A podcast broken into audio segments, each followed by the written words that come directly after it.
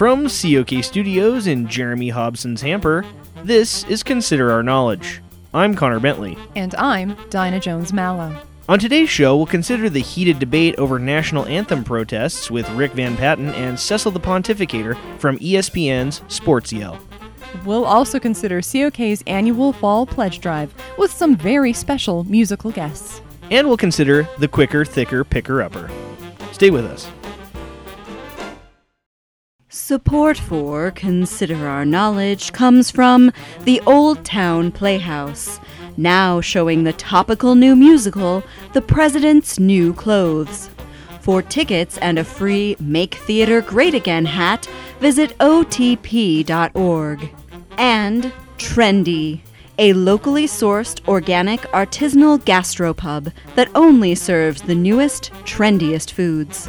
Come join us for brunch and our jackfruit octopus empanadas with a glass of frosé. This is Consider Our Knowledge. I'm Connor Bentley. And I'm Dinah Jones Mallow. The controversy over national anthem protests by NFL players grew over the weekend as President Donald Trump spoke out and tweeted against athletes who opted to kneel or sit during the Star Spangled Banner before games. Trump tweeted on Sunday morning If a player wants the privilege of making millions of dollars in the NFL or other leagues, he or she should not be allowed to disrespect our great American flag or country and should stand for the national anthem. If not, you're fired. Find something else to do. While none of Trump's remarks were explicitly about race, they did lead to a war of words between the president and black athletes, activists, and celebrities on social media. Here to discuss this escalating issue are the guys from ESPN's Sports Yell, Rick Van Patten and Cecil the Pontificator. Welcome, guys. Nice to be here. Sup, Dinah? Let's dive right in. What are you two making of this increasingly volatile situation between black athletes and the president? I'm going to defer to Cecil here. Thanks, Rick. It's absolutely ridiculous, Dinah. Freedom of speech is what our country was founded on. Black athletes are doing what they think is best to draw attention to cultural inequities that have affected minorities in this country for far too long. The president doesn't seem to grasp what is actually going on here. So you think that protesting during the national anthem is important? Obviously. Rick, what is your take? Honestly, I really don't want to offer my opinion. Is it because you disagree with Cecil? Not at all. If you've listened to our show, you know that when we sports yell about this issue, I agree with my colleague. I just think that maybe it's a good thing for white people to not weigh in on this. There's a lot of things that we've never dealt with due to privilege, and so there's nothing I can say that won't sound borderline racist. Well put, Rick. White people like the president who say that not standing during the national anthem is unpatriotic probably haven't ever had to deal with any kind of racism or bigotry. What the athletes who protest the anthem are hoping to achieve is a dialogue that moves us closer to equality in this country. When you condemn men who are peacefully protesting but condone the violence of white supremacists like the president has, you fail to understand the freedoms that make this country great. Well, why do you think people are so upset about the protests during the anthem? Honestly, I don't know, Dinah. It's not mandated anywhere that we have to stand or take our hats off during the song. And why do we play the anthem before every sporting event? Oh, it really is an informal tradition that began as a special moment at World Series games after World War I. Most of the time lately, I find myself cringing during the song because the poor person singing it is pitchy or messing up the words. Nobody seems to be too angry when people butcher the anthem. Well, that's a fair point. Also, if the song is so important to people, why don't they stand for the anthem at home when it's shown on TV before the kickoff? Rick is right. It's a very selective outrage that people like the president have. Plus, does playing it for every game, every week, make it less special? I would argue that it does. I've seen many friends of all different races use the national anthem to get another beer, go take a leak, or check their phones. I have to say that I do it all the time. Obviously. I must admit, I've done it too. We all have. Let's not pretend that we really love getting up and stopping eating our nachos because they're playing the Star Spangled Banner. I sure don't. Eating $15 nachos is probably more important to 90% of Americans than the national anthem is. They just don't want to admit it. I can guarantee that the president would rather eat nachos than stand for the anthem. I thought you said you didn't want to weigh in on this, Rick. Oh, it's okay, Donna. I'm glad he did. My boy Rick here is an expert on eating nachos and going to the bathroom at sporting events. Thanks, Cecil. All I'll say is, let's try not to get hung up on athletes not doing something that isn't hurting anyone, but instead focus on why they're doing what they're doing. There are much bigger problems than this affecting our country. That's why these protests are happening in the first place. Agreed. Maybe if the NFL players ate nachos or went to the bathroom during the anthem instead of kneeling or sitting, white Americans like President Trump could sympathize more. Obviously. I appreciate your thoughts on this, guys, and thanks for not yelling. We tone it down just for you, Dinah. That was Rick Van Patten and Cecil the Pontificator from ESPN Radio's Sports Yell.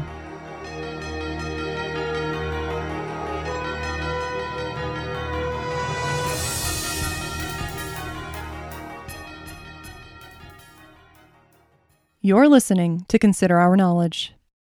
The beginning of fall is also the beginning of Public Radio Pledge Drive season, and that means COK is asking once again for your support. Senior correspondent Cordell Nutbrock joins me now to let you know how much we need your donations. That's right, Dinah. It's imperative to our show to have our listeners contribute. Even I contribute.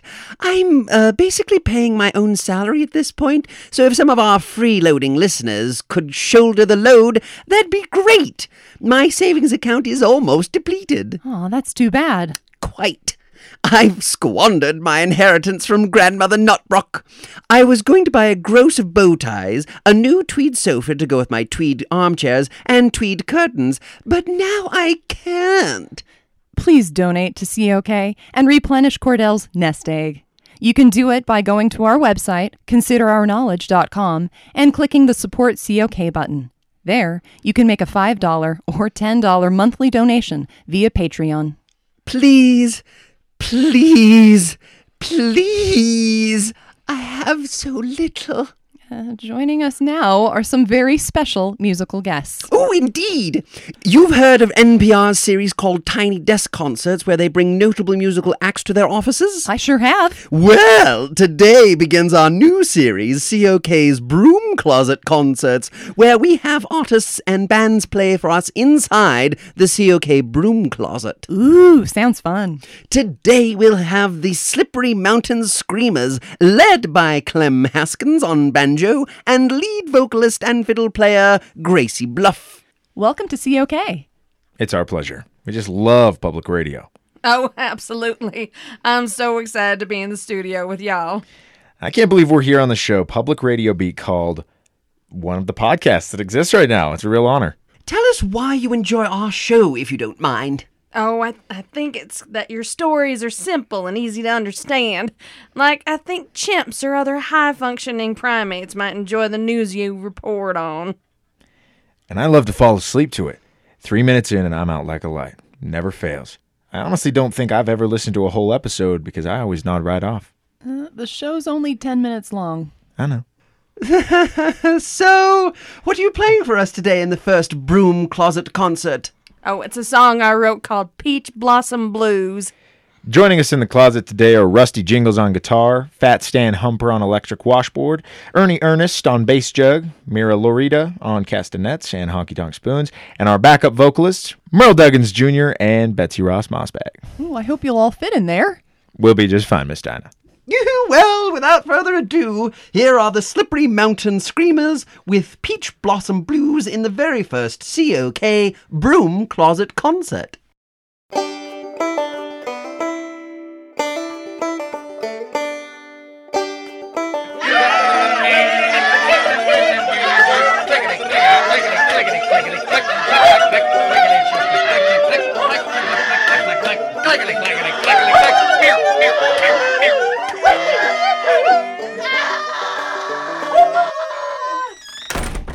Wow, uh, that was something. Uh, indeed. I think I'll just keep the closet door closed for a bit. Good idea. I hope people still donate. Now it's time for this week's Big Little Wins, because we all need to celebrate the wins we have, no matter how small. Helping us this week is COK superfan Althea Morton, who won our Twitter contest by being literally the only respondent. I have a very empty life. That's great. Take it away, Althea. Congrats to Dane Frost in Indianapolis, who went to the grocery store on an empty stomach but managed to stick to his shopping list and not get a bunch of extra food simply because he was really hungry.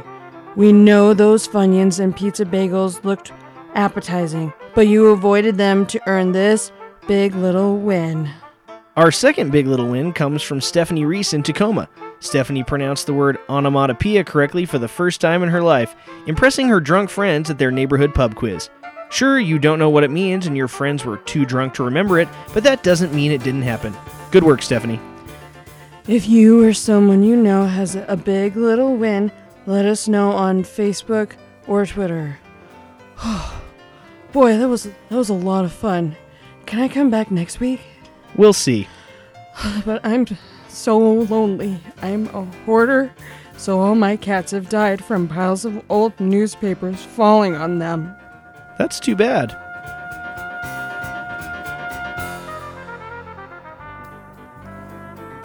That's all for this week's special Peaceful Protest and Pledge Drive episode. If you'd like more from the best looking news team in public radio, visit our website, considerourknowledge.com, for more news and stories. You can also like us on Facebook and follow us on Twitter at Consider Our Know. To donate to Consider Our Knowledge, go to our website and click the Support COK button, and there you can make a secure 5 or $10 monthly donation via Patreon.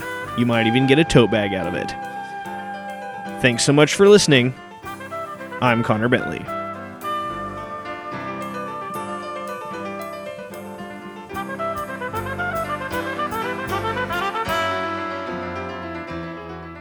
You've heard of NPR's series called the Tiny Desk Concerts, where they bring notable musicians to to to to to. yes, uh, yeah, that's right. I have heard that.